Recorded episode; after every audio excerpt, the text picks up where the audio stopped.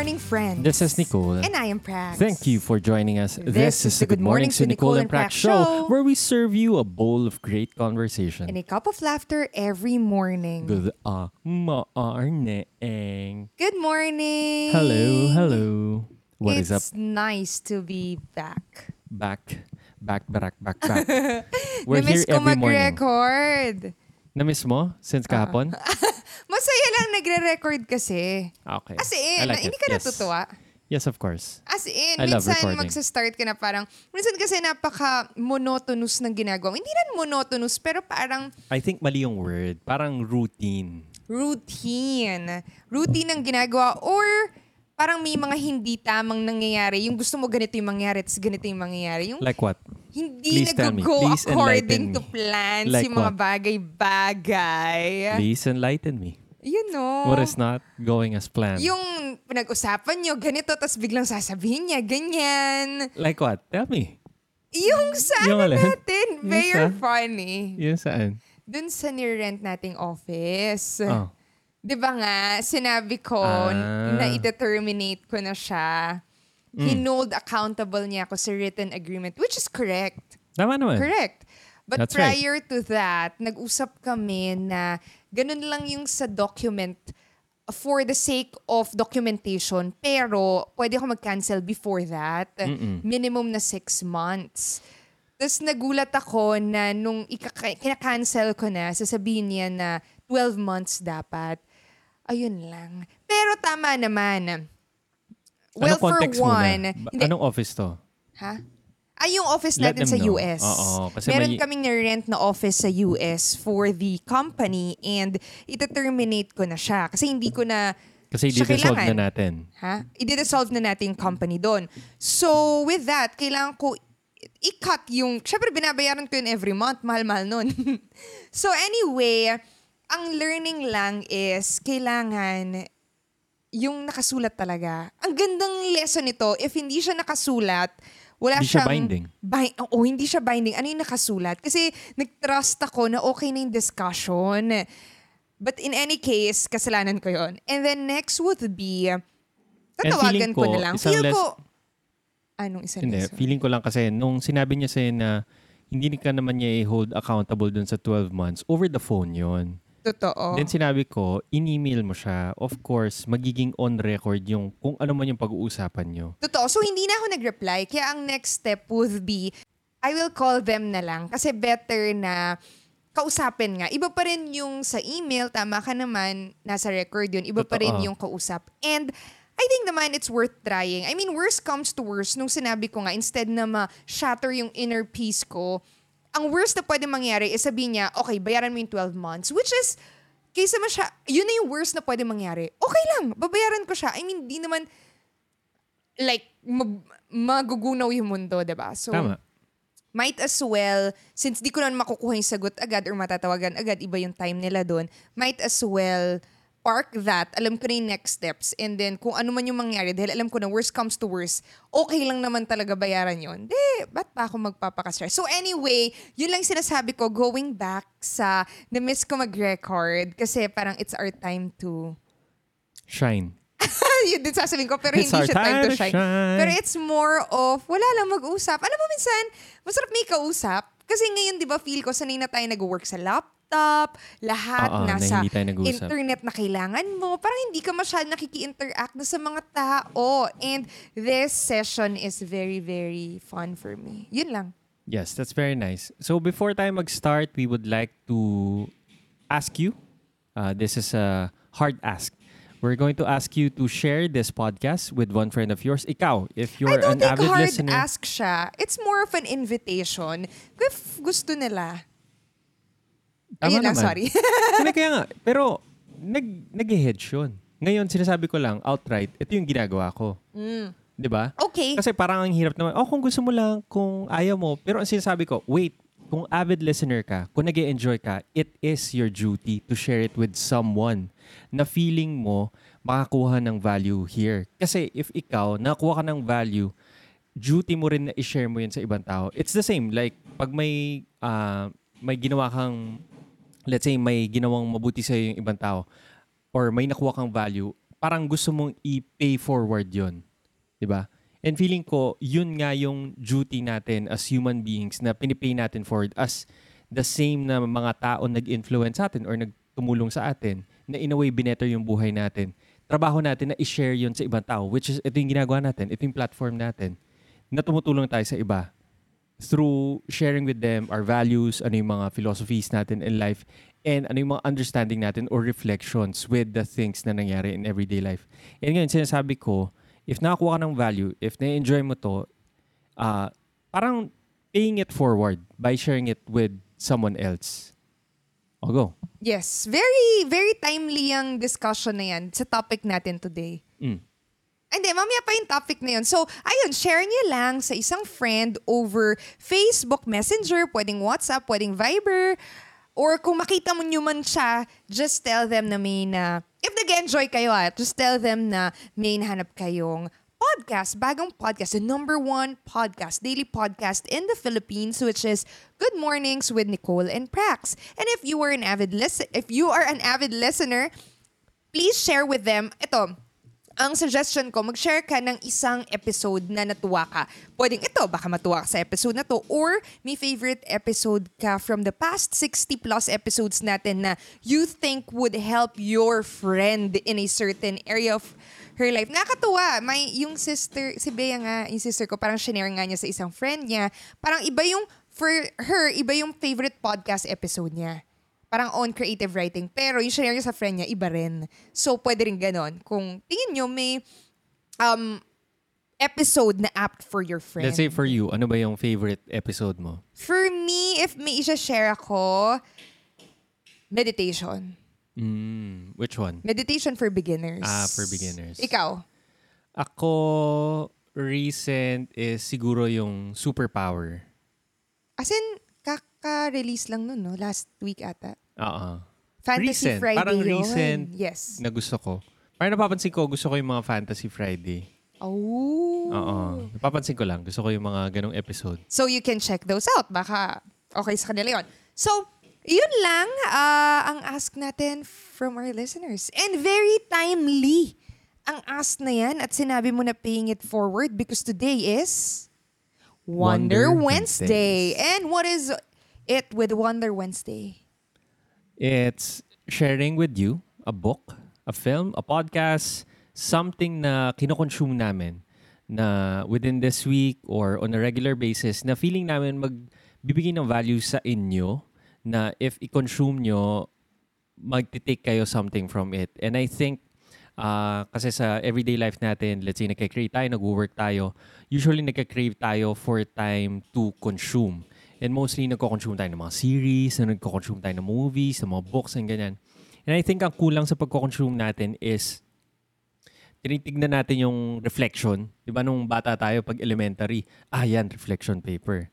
Manunod kayo, may film showing day, ah, may mga book reports, and at the end, instead of after manood mo, wala na, tinatanong tayo or in-urge tayo na, oh, ano yung takeaway mo from this? Ano yung natutunan mo? Ano yung ah, nalaman mo about life or paano to mag apply sa iyo.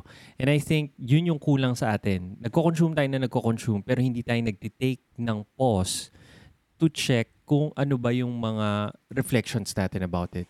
And ito exactly yung ginagawa natin during Wonder Wednesdays kung saan yung pagko-consume natin, ginagawa nating productive or meaningful. So, yun.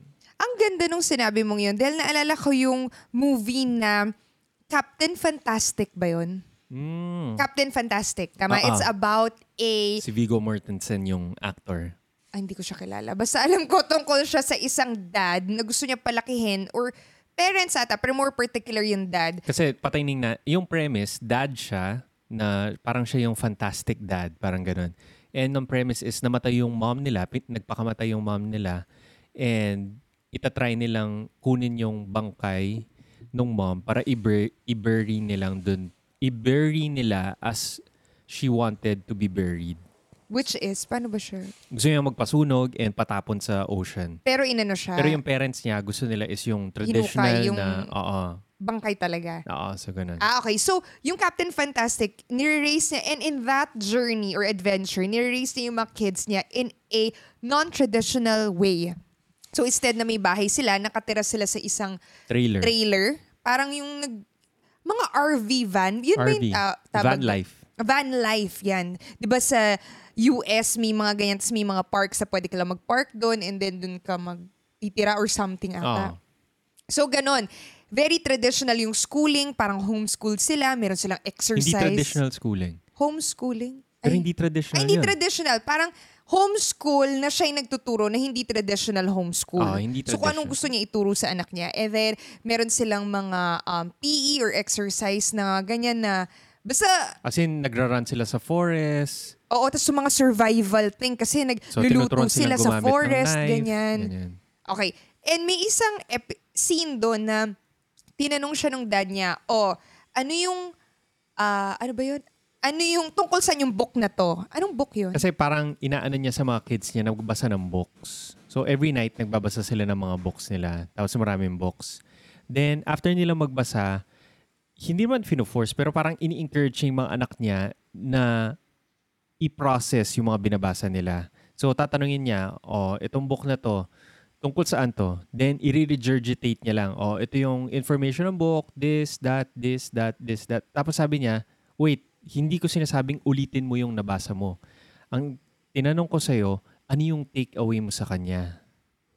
Ano yung nakuha mo? Paano mo siya i- i-critique? Paano mo siya ipaprocess? ano yung lesson na nakuha mo doon. Ang ganda lang kasi napaka, naalala ko talaga yung portion na yun kasi usually pag tinanong tayo o tungkol sa yung story or something, which is totoo, tinatanong naman tungkol saan talaga, bibigay mo yung context. Pero nagsastop tayo doon. Hindi na natin tinitake yung step forward na, wait, ano ba yung natutunan ko doon? Anong takeaway? Actually, minsan nga kahit tanungin mo ko tungkol sa, sa new story, hindi ko nga minsan ma-explain eh. Kasi ang dami nangyari na parang, Tungkol nga ba saan siya? Tungkol ba siya sa love story? Tungkol ba siya sa action? Tungkol ba saan? So parang hindi lang tayo nag-take ng time na, wait, taking a step back, ano ba talaga yung story? Meaning factual-based and context-based na ano yung natutunan mo sa kanya. Kasi isa, iba-iba yung application. So yun lang.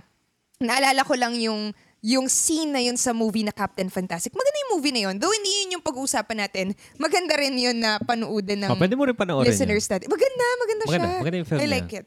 Okay, so today, ano ba yung pag-uusapan natin? Ano i-share natin na this Wonder Wednesday? So, ang i-share natin to them today is yung podcast na How I Built This by Guy Ross. Totoo. Ang ganda nun. Ng NPR. NPR yan. So, NPR is a big company sa US. Nagpo-produce sila ng sobrang ganda mga podcast. Then, isa sa mga favorite namin is yung How I Built This. Ang NPR, ano siya talaga? Radio National Public Radio. Yon. National Public Radio sa US. So, nag-start talaga siya as yung normal na radio. Oo.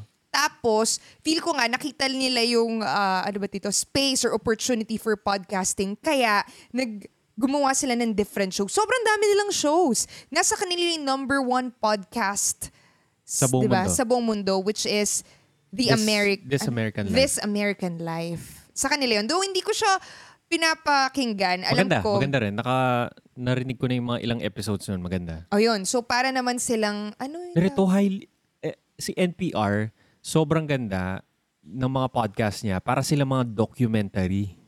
Yung podcast nila, talaga may scoring, may music, may tamang bato ng punchline, may tamang reveal, mga ganyan, may tamang context building. Maganda. Sobrang, if maki- gusto mo makarinig ng highly produced na podcast, makinig ka ng mga NPR podcast. Pero for today, specifically, ang di-discuss namin is yung How I Built This. So ano yung premise ng How I Built This? Yung How I Built This is a podcast about entrepreneurs, mga movers ng industry, and uh, parang yung stories nila on how they built that movement that they were able to build. So ito yung mga ayun nga, entrepreneurs and movers na nag-build ng mga companies na alam natin ngayon. Ang ganda kasi kung makikita mo, literally as its name suggests, how I built this, paano ko binild tong company na to or yung movement na to. Pero usually mga entrepreneurs sila. Hindi usually. Entrepreneurs lang talaga. O entrepreneurs. Hindi, kasi tinatawag din lang movers. Mga ganon. Ah, okay. Movers of the industry. Ganun Pwede rin. tawag? Oo, yun yung intro niya. Yung sinabi ko, medyo intro niya yun. Kasi lagi ko Ano yung pinapakinggan. intro niya? Ah, the, the- how I build this, where we talk about entrepreneurs, yung mga movers of the industry, Oh. and the stories behind the movements they built. Hindi naman Ah, the oo. businesses eh. Sabi niya, The movement. movements they built. Which is totoo naman. Kasi Totoo kung naman. makikita mo, nag-stand sila ng test of time dahil feel ko movement siya. Hindi lang siya yung nag-create ka ng something dyan o entrepreneur. Hindi, parang feel ko may change siya. Oh, yun lang. Kaya Parang movement. yung, di ba yung book na sikat about marketing, 22 Immutable Laws of Marketing.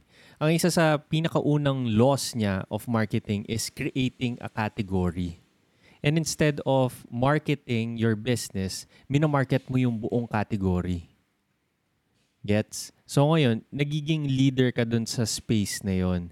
Hindi lang specifically yung business mo, pero yung buong industry na yon. So, minumove forward, forward mo, siya. Parang hindi ka lang nakikikain sa isang chunk nung pie, pero pinapalaki mo yung pie na yun. Oo. Tama? Oo. Parang, hini-help mo i-grow lahat. True. And so, ayun, ah, yung podcast na How I Built This, sobrang favorite ko siya na dahil story-based din siya. And dun mo makikita na behind the businesses or the brand names that we knows, knows, Nose? Ang know- dami. Marami kasi ito eh. Maraming Hindi, mga I think brands to. mga ilong yun eh. Ah, nose? Oo eh. Oo. Hindi ka na-inform? Hindi. are yung parang stories of normal people, yung struggles behind them. And makikita mo kung paano lang siya lumaki na hindi siya, ay, overnight event siya. Hindi, parang years of struggle na may, hindi siya smooth sailing. oh, kasi feeling ko rarely naman na linear yung journey as an entrepreneur. Totoo. Very rare.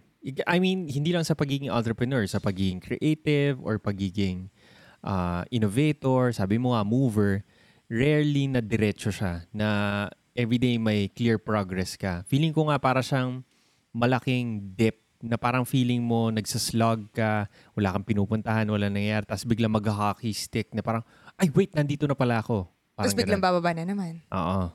So, speaking of that podcast, mag-share tayo ng mga favorite episodes natin. Ay, I marami think, akong favorite Saan episodes. pwede sila mag-start? Anong takeaway natin? Hindi lang yung story. yung Tama. mga Go. Sige, sinong mag-start? Um, pwede ako mag-start sa, let's say, re- kasi marami akong favorite episodes. Pwedeng ibilangin ko muna. Let's say, gusto ko yung kay 5-hour energy drink. Si, parang Indian yon. Ah, pangalawa is si, parang Israeli or Iraqi ba siya? Yung gumawa ng Power Rangers. Ay, maganda din yun. Maganda rin. yun. Ito, sobrang Hindi mga siya gumawa, out of pero this- pinalaki niya yung Power Rangers sa US. Oo. Me- medyo out of this world Ay, yung mga nun. examples niya, pero maganda yung stories na yun. Susunod is, um, naalala ko rin is, ito, pinaka nag-stick sa akin, si Howard Schultz ng Starbucks. Maganda yung episode na yun. Parang hindi ko matandaan yung story niya. pero, oo. Maganda. Okay. Ah, so, tapos, um, ano pa ba mga naalala ko na okay? Lonely Planet. Ay, maganda yung kay Kaso Lonely binenta Planet. nila yung Lonely Planet. Pero kahit Mag-asawa na, sila. maganda pa rin yung story niya. Oo. Tapos, ang isa maganda rin is Patagonia.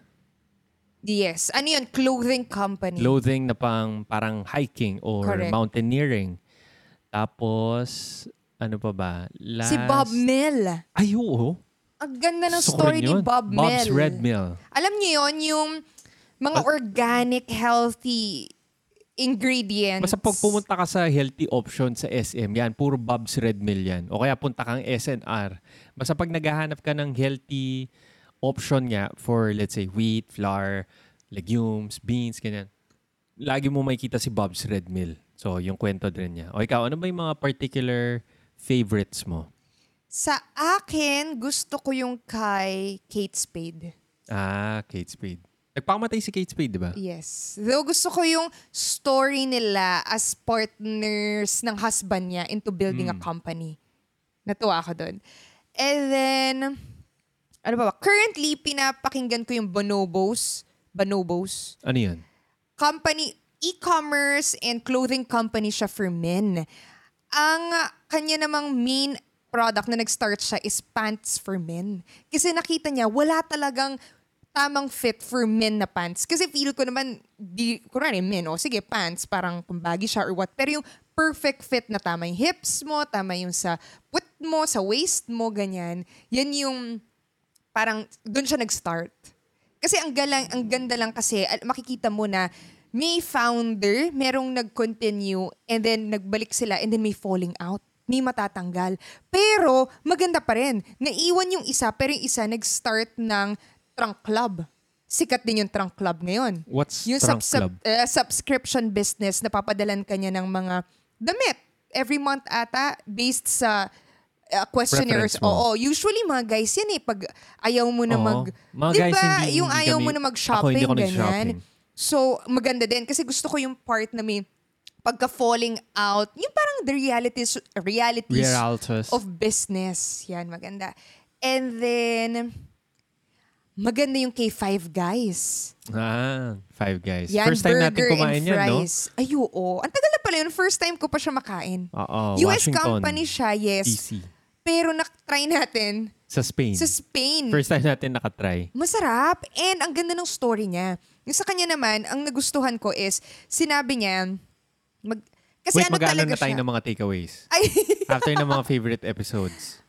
Ah, sige, hindi sinasabay ko na yung akin eh. Oh, Ah, after ko, na. pwede namang Okay, yung sa'yo. sige, Yung go. sa Five Guys naman, ang gusto kong sinabi niya doon is, um, So, i-list niyo yan, guys, ha, para pwede niyo pakinggan. oo, madali lang sila hanapin. Hindi naman ganun karamihan Hindi ganun yung karami yung niya. episodes nila. Pero highly curated, Ay, story-based Hindi kasi highly siya. curated, highly produced. Highly produced. Tapos, minsan, ah, nire-repost nila. Ah, ah. Yan. ah, ah. So yung sa Five Guys naman, ano siya, burger and fries Place. chain Oo. siya. Milkshakes. Milkshake. Ah, recent ang mga milkshakes. Ah, recent As in, lang. ilang years ago, three years, two years ago, hindi siya, wala talaga siya dati.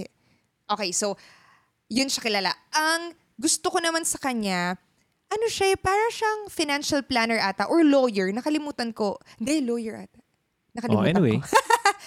Ay, isa doon. And sinabi lang niya, magbibuild siya ng business. So, nagharap siya ng something na, basta nakikita niya, may isang restaurant na laging pinipilahan.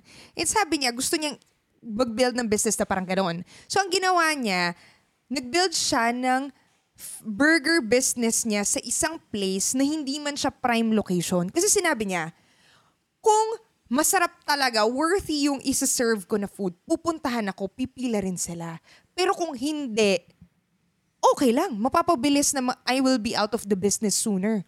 Which is mas maganda. Hindi na ako magta-try na ano kung hindi naman pala worth it yung parang product niya. Ang ganda lang nun na thinking na in terms of entrepreneurship na ngayon na, i-try na natin to. Meron ba o wala? Hindi ka na mag-hedge na, ah, kailangan ganito, ganito. Ang ganda so, lang ng thinking yun, niya. parang binibreak niya yung belief na location, location, location. At yung Sinashatter niya yung, Oo, yung ano na yun. first store niya. Pero syempre, I'm sure, ilan na siya? 3,000? Hindi ko alam ilan na yung stores I niya. agree. Pero Correct. I mean, as Pero as starting a start, out, dun sa oo. store niya, oo. parang sinasabi niya, hindi as important yung location. Oo. Y- feel Gust- ko yun yung Correct. takeaway Gusto doon. muna niya matry, feel ko yung content. Parang location, ngayon naiisip ko is, ano yung channel of distribution mo? Kunwari, um, creator na nagsusulat. Is it a blog? Is it ipapublish mo sa mga something, publication? Parang ganun eh. Pero sabi niya, iniisip niya yung content, meaning yung burger, worth it ba yung burger ko? Kasi ang paggawa rin ng burger, ang ginawa niya, in-involve niya yung mga kids niya. Sila yung five guys. Oo, sila yung five guys. Yung dad, tapos yung apat na kids niya. Oo. Na sinabi niya is, pa, um, ano yung gusto nyong, ano yung best ingredients na gusto nyo? Wala siyang pakialam sa cost. Never niya sinabi sa kids niya yung cost. Basta ang point lang niya is, kunin nyo yung best pickles, best mayonnaise, best ganyan, lahat. Yun yung gagamitin natin. Kahit magkano pa yung costing, kahit pinakamahal organic pa yan, okay lang. And yun yung gagawin. Anong gusto niya nasa burger nyo? Sige lang. Hindi niya sasabihin yung cost. Kasi never niya sinabi hanggang, di ko alam, syempre ngayon alam na nila, pero at that point, di niya sinabi. So, ang point lang niya is yung best burger muna na mapoproduce nila. And actually, yung Five Guys na name, tama ka. Pero dahil lang yon kailangan na nila mag-submit ng corporation papers na sinasabi, kailangan mo ng pangalan. Niya, di ko rin pangalan. Tapos isip niya, ah, pwede naman Five Guys, tapos palitan na lang natin down the line. Tapos never na niya Ah, pinalitan. never na nila pinalitan. Ah, ah. yun yung kwento niya. Ganda. So, yun yung, ilan na ba yung shinare ko? Tatlo? Marami pa. Pero yun, I think, maganda na mag-start dun sa, yung sa Kate Spade naman, ang nagustuhan ko is yung partnership nila ng asawa niya. Na habang nag, si Kate Spade, parang makikita mo na hindi siya confident. Just like parang normal entrepreneurs na feel ko nagsistart na hindi ka naman confident sa skills, pag yan, or mag-business ka. Pero, meron siyang idea. And then, parang nagtutulungan sila ng asawa niya to uh, survive financially or kung paano i-continue yung business. Yun yung nagustuhan ko. Paano nila winner out yun. Tapos eventually, binenta nila yung Kate Spade. Nag-start sila ng ibang brand. Tapos, ayun, ayun lang. To a point na nagvi-visit ng uh, Kate Spade store si Kate Spade. Tapos tinatanong siya kung nag-sign up na ba siya sa newsletter nila. Ah, talaga? Di ba yun yung Eh, end ko- eh. Yun yung end ng episode. Tapos sabihin niya, ayo nga eh. ah, hindi pa ako nakasign. Sige, isign mo ko. Tapos tinanong siya, anong pangalan mo? Tapos sabi niya, Kate Spade. Ganda. Yun yung ending. Ganda nga ng mga punchlines nila eh. Ang ganda. Mga ending.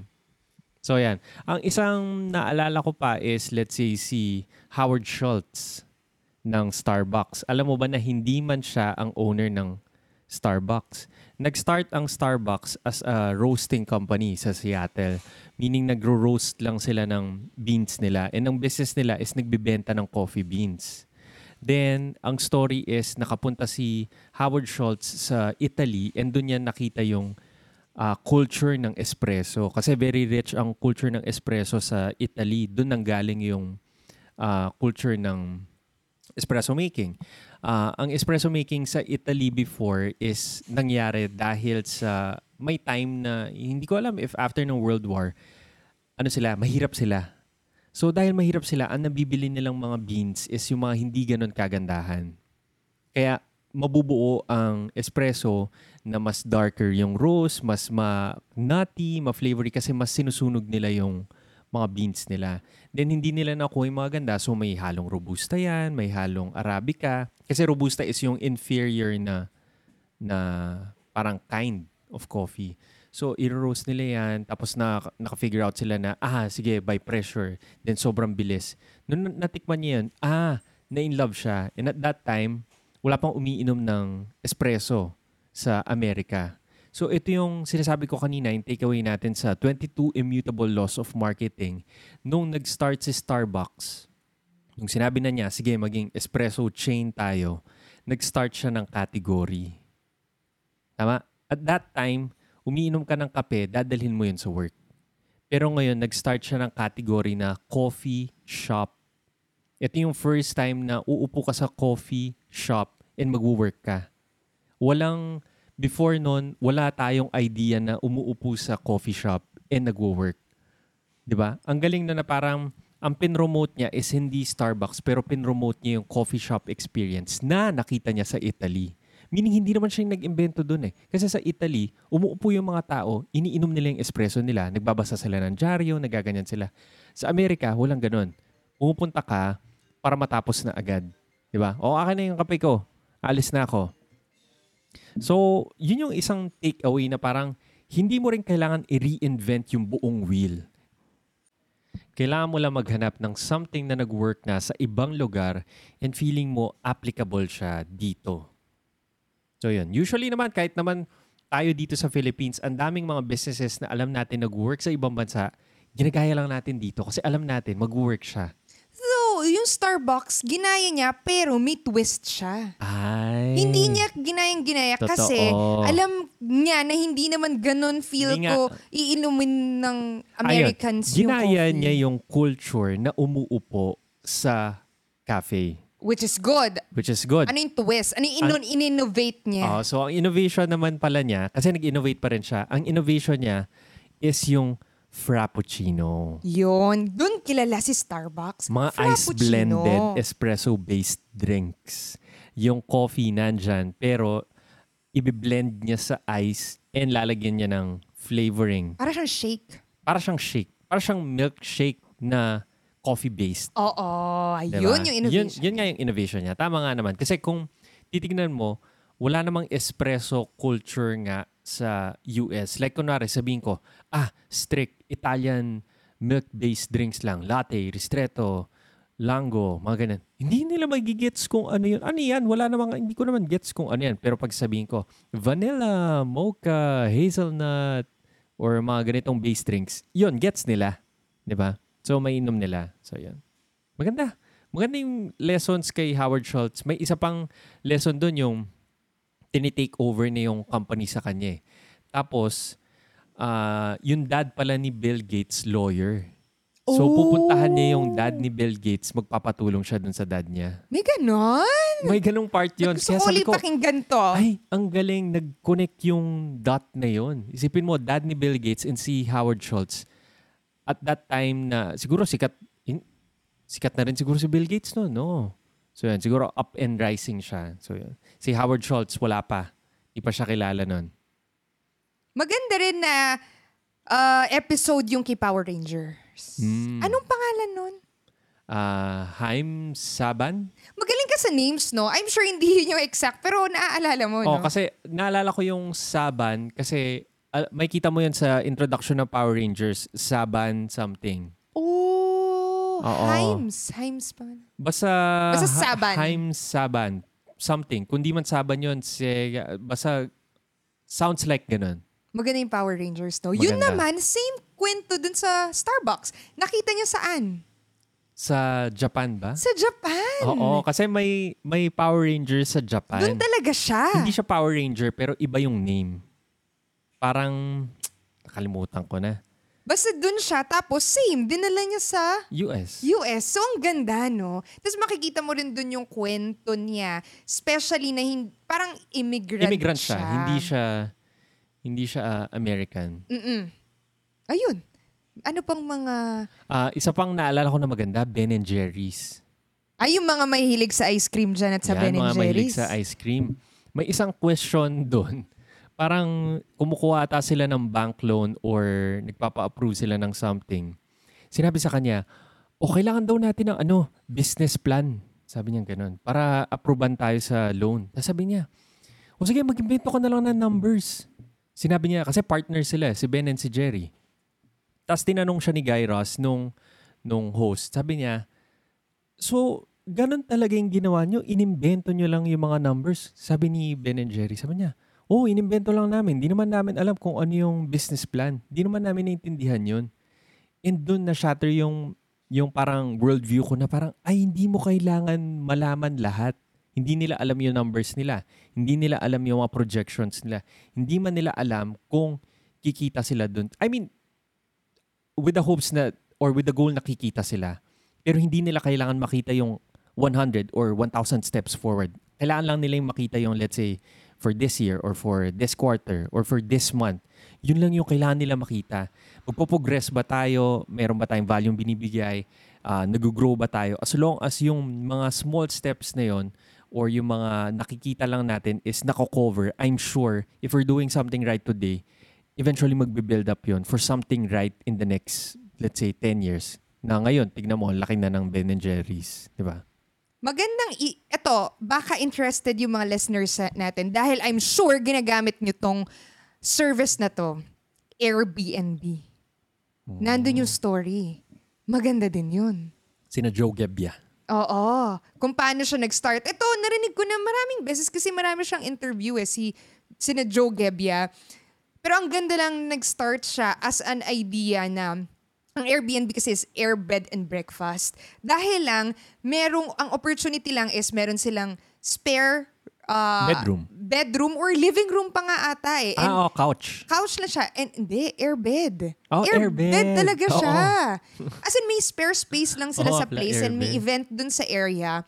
And sabi nila, puno yung mga hotel, pero meron akong place na ganito. Why not i-open natin to sa strangers? Tama? Para, Hindi stranger, pero merong design conference. Kasi designer sila. correct. Pero stranger siya kasi hindi naman Oh, nila kilala. nga. Oo. Agree. So, In a hindi, way, part ng community nila of designers. Ayun. So, hindi nila kilala and ayun, ang dami naghahanap, ang daming inquiries sa kanila.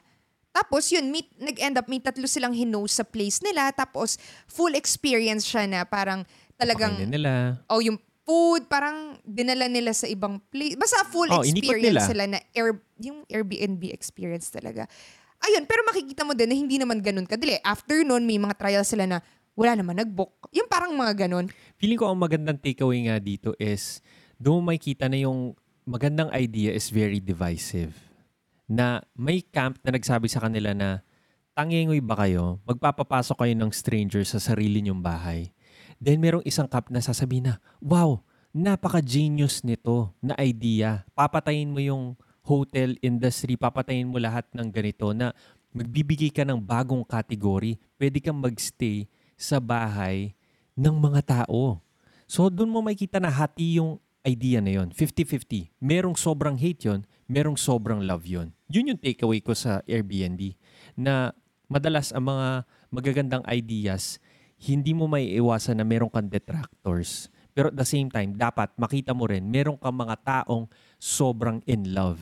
I think yung sinabi mo yun, applicable sa ideas in general. Even, di ba, pag magsusulat ka ng isang article or maglalabas ka ng isang uh, content sa blog or something, ang magandang content is divisive kasi may kiniklaim ka. Parang hindi mo tinatry i-please lahat, pero meron kang stand. Hindi ka nag-hedge. Hindi nag-hedge, pero sure ka na ito talaga yung pinaniniwalaan ko, ito ako. Kung may majijirits dyan, majirits kayo kung basta ito yung pinaniniwalaan ko. Feel ko, ganun siya. Kasi the more you please everyone, mas futile yun kasi imposible yun. Never yun mangyayari. Never mangyayari yun. So, ayun. Parang si Seth Godin, di ba? Pag nagsusulat siya, lagi niyang tinatanong, sino yung ina-upset ko today? Ang ganda. Na parang dati kasi iniisip mo, pag nakikreate ka, ay sino kaya magla-like nito? Sino, ay sana magustuhan nila lahat tong pinost ko na ano, yung work ko. Ay itong product ko, sana dapat magustuhan na lahat. Wait, baligtad. Sino yung i-upset ko? Ang ganda nun, Sino no? yung majijirits dito sa ginawa ko? Kasi if walang najijirits sa ginawa ko, walang mai in love dito. Totoo. Ang ganda nun kasi instead na nagfo-focus tayo sa obsession na, yun nga, ilan yung makakagusto or hindi, nagiging clear muna tayo para kanino to, hindi, para hindi to kanino. Tama ba? Oo. Parang, Sino usually, yung hindi ang, ko-audience? oo, usually ang tanong, sinong audience mo? Pero ang hindi natin, wait, para kanino, sinong hindi ko audience? Sino yung hindi makikinig dito? And dapat okay lang tayo na may ganun. Kasi hindi naman talaga lahat makikinig dito. Kung lahat nakinig dito, parang wala namang, feel ko hindi yun tatagal.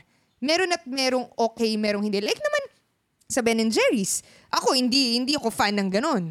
Pero merong mga may gustong gusto. Talagang yung mga ice cream lover na, ay gusto ko tong, ah, ano ba yun, brownie something, yung overload na ganyan. Pwede bu- kahit bumalik tayo sa Airbnb. Up until ngayon, kahit na alam natin na cultural norm na ang Airbnb, maraming tao pa rin ang hindi comfy na tumira sa Totoo, sa mas place trip ng pa rin iba. talaga nila ang hotel. True. Ako, nung start, medyo, uh, parang, ba't ako makikitira sa place na iba, ma, madumi pa yan. At least yung hotel may Ikaw, cleaning service clearly and hindi stuff. ka as ano sa Hindi, Airbnb. okay na ako ngayon.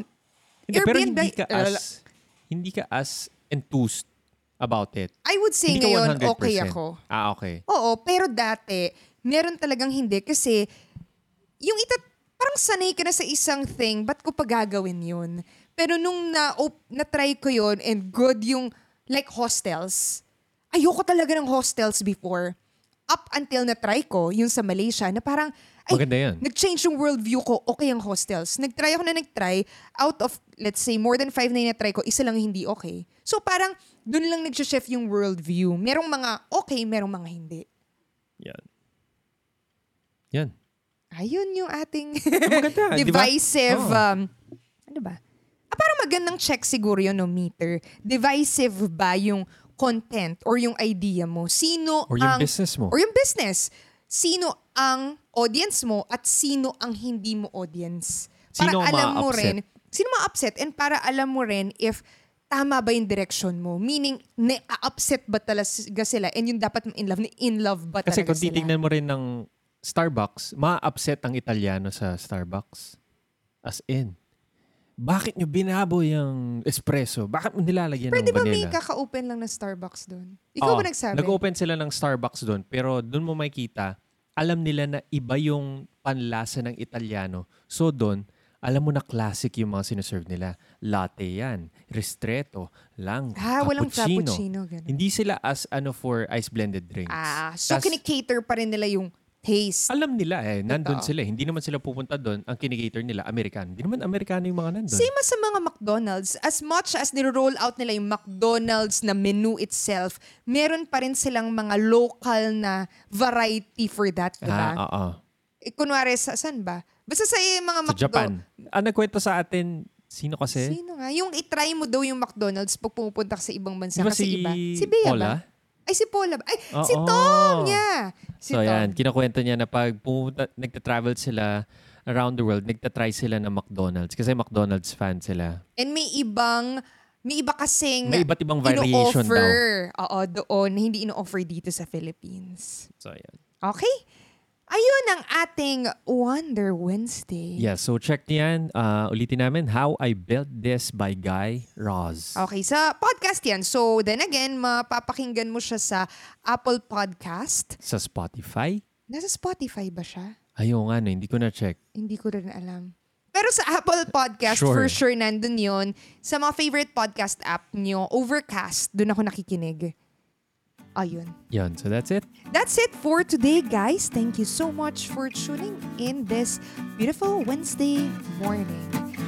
Thank you. And see you on the next on